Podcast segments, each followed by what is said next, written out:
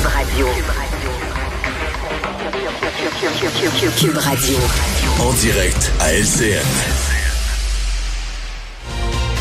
Salut Richard. Salut Jean-François, mauvaise nouvelle à Montréal, à l'enseigne lumineuse du super sexe qui a flambé.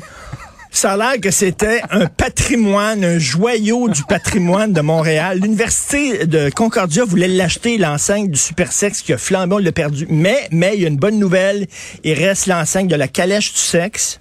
Il y a aussi, à Saint-Hyacinthe, il y a le Zipper aussi qu'il y a. Et bien sûr, à Québec, il y a le bar La Broussaille. Est-ce que ça te tente d'avoir l'enseigne de La Broussaille chez toi? Qui sait? Tu peux peut-être l'acheter, là. Je compte toujours sur toi pour me parler de patrimoine et me sensibiliser au patrimoine. Mais c'est tu de important. façon différente. ce C'est matin, important quand même. Fin de campagne euh, municipale, euh, évidemment partout au Québec, mais on regarde ce qui se passe particulièrement à Montréal. Est-ce que Denis Coderre commence à revivre des relents de la fin de campagne euh, de 2017, Écoute. là, alors qu'il était sur la défensive? Là? Hey, monsieur, voulez-vous participer à un test? Ah oui, je vais participer à un test. Regardez, goûtez ça. Ça, c'est l'ancien de Nicodère. Dites-moi ce que vous en pensez, OK? L'ancien de Nicodère. Hein? Hum. Ouh, un petit goût de surette quand même. hein, C'est un petit goût de surette. Oui, les gens nous disaient ça beaucoup. D'ailleurs, on l'a retravaillé. Voici maintenant le nouveau de Nicodère. Goûtez-moi ça, OK? Hi, ça goûte le surette encore. hein? Il n'y a pas grande différence là-dedans. là. Il y a un petit fond de surette un peu. là. Alors, écoute, Denis Coderre marchait tranquillement vers le bureau du scrutin et tout à coup, voilà. Voilà ce qui est arrivé. Une pelure de banane. Et le pire, c'était une banane qu'il avait lui-même mangée.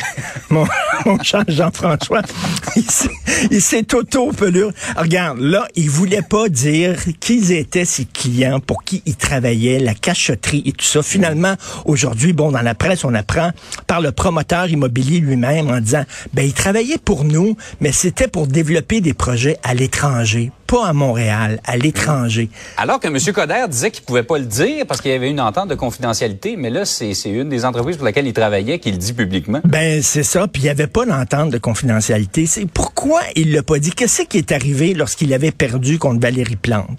Il refusait de dire combien de billets il avait vendu pour la fameuse course F1 électrique. Il refusait. Puis là, les gens disaient, ben là, ça, il n'a pas vendu un parce que sinon, ce serait pété bretelle. La cachetterie. Il aurait pu dire, là, ben oui, j'ai travaillé pour un promoteur immobilier. Faites-vous-en pas, c'était à l'étranger. Et regardez, voici le nom du promoteur immobilier. Puis je vous le dis, là, on- euh, il n'y aura pas de conflit. s'expliquer. Puis les gens auraient dit, ben oui, il n'y a aucun problème, on serait pas... Mais il a voulu cacher. C'est l'ancien Denis Coderre qui revient, ça goûte tout le temps. Un petit fond de surette tout le temps comme ça là. Alors il est son pire ennemi vraiment là. Et on dirait que c'est exactement la même campagne qu'il a menée la dernière fois qui lui a valu d'être défait.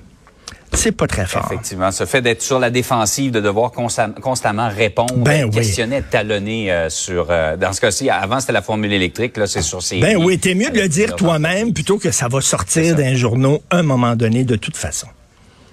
Ça passe toujours effectivement euh, mal. Euh, par ailleurs, le nouveau cours de culture et citoyenneté québécoise, il a même pas été enseigné encore, vient d'être annoncé que déjà il y a des critiques. On n'en connaît rien que les grandes lignes. Et là, bon, le, le- le- le ministre de l'Éducation a dit on va parler des cultures des sociétés, puis on va mettre l'accent sur la culture québécoise. Et là, on dit Wah, mettre l'accent sur la culture québécoise, voyons donc, c'est un resserrement identitaire choquant. La- on va enfoncer la, la fierté qui Québec dans la gorge de nos enfants. On se ferme vis-à-vis des autres cultures. On est au Québec. On est au Québec. C'est important qu'on parle de notre culture aux jeunes et aux, nou- aux nouveaux arrivants. C'est quoi le refus global? Le refus global, dans les années 50, les intellectuels étaient étouffés, les artistes par le clergé. Ils ont voulu se libérer. Pourquoi c'est important, euh, les belles-sœurs de Tremblay? Parce qu'avant, au théâtre québécois, on parlait comme ça. blablabla. Tremblay est arrivé, les gens se sont reconnus sur la scène. Bon, Yvon Deschamps, etc., Les Fées ont soif, la première grande pièce féministe au Québec. C'est important. Je veux dire, euh, franchement, si le cours c'était chaque semaine, on va présenter la culture d'un pays avec des chants folkloriques de ce pays-là, puis des mets de ce pays-là. Les gens applaudiraient en disant, mais quel beau signe d'ouverture. Mais je veux dire, c'est correct de s'ouvrir aux autres, mais c'est correct de dire qui on est aussi. Et moi, ben, j'applaudis ça, Ouais. qu'on parle de notre culture. Et tu sais quoi? La culture québécoise, c'est aussi aussi Michel Jean notre confrère aussi, qui, a- qui a beaucoup de... C'est aussi Kim Thuy, c'est aussi Danny Laferrière, puis on va parler de ces gens-là aussi. là. C'est pas fermé sur les autres, voyons donc. Alors, on a le droit de parler de notre, notre culture chez nous. Ça serait bien une botte, Christy, qu'on peut parler de nous chez nous. Effectivement, de dire qui on est, d'où on vient pour peut-être mieux comprendre où on s'en va. Exactement, tout à fait. Mot de sage, sagesse. Richard, passe une belle journée. J'ai hâte à ta prochaine chronique. euh, sur le- Quand une fausse nouvelle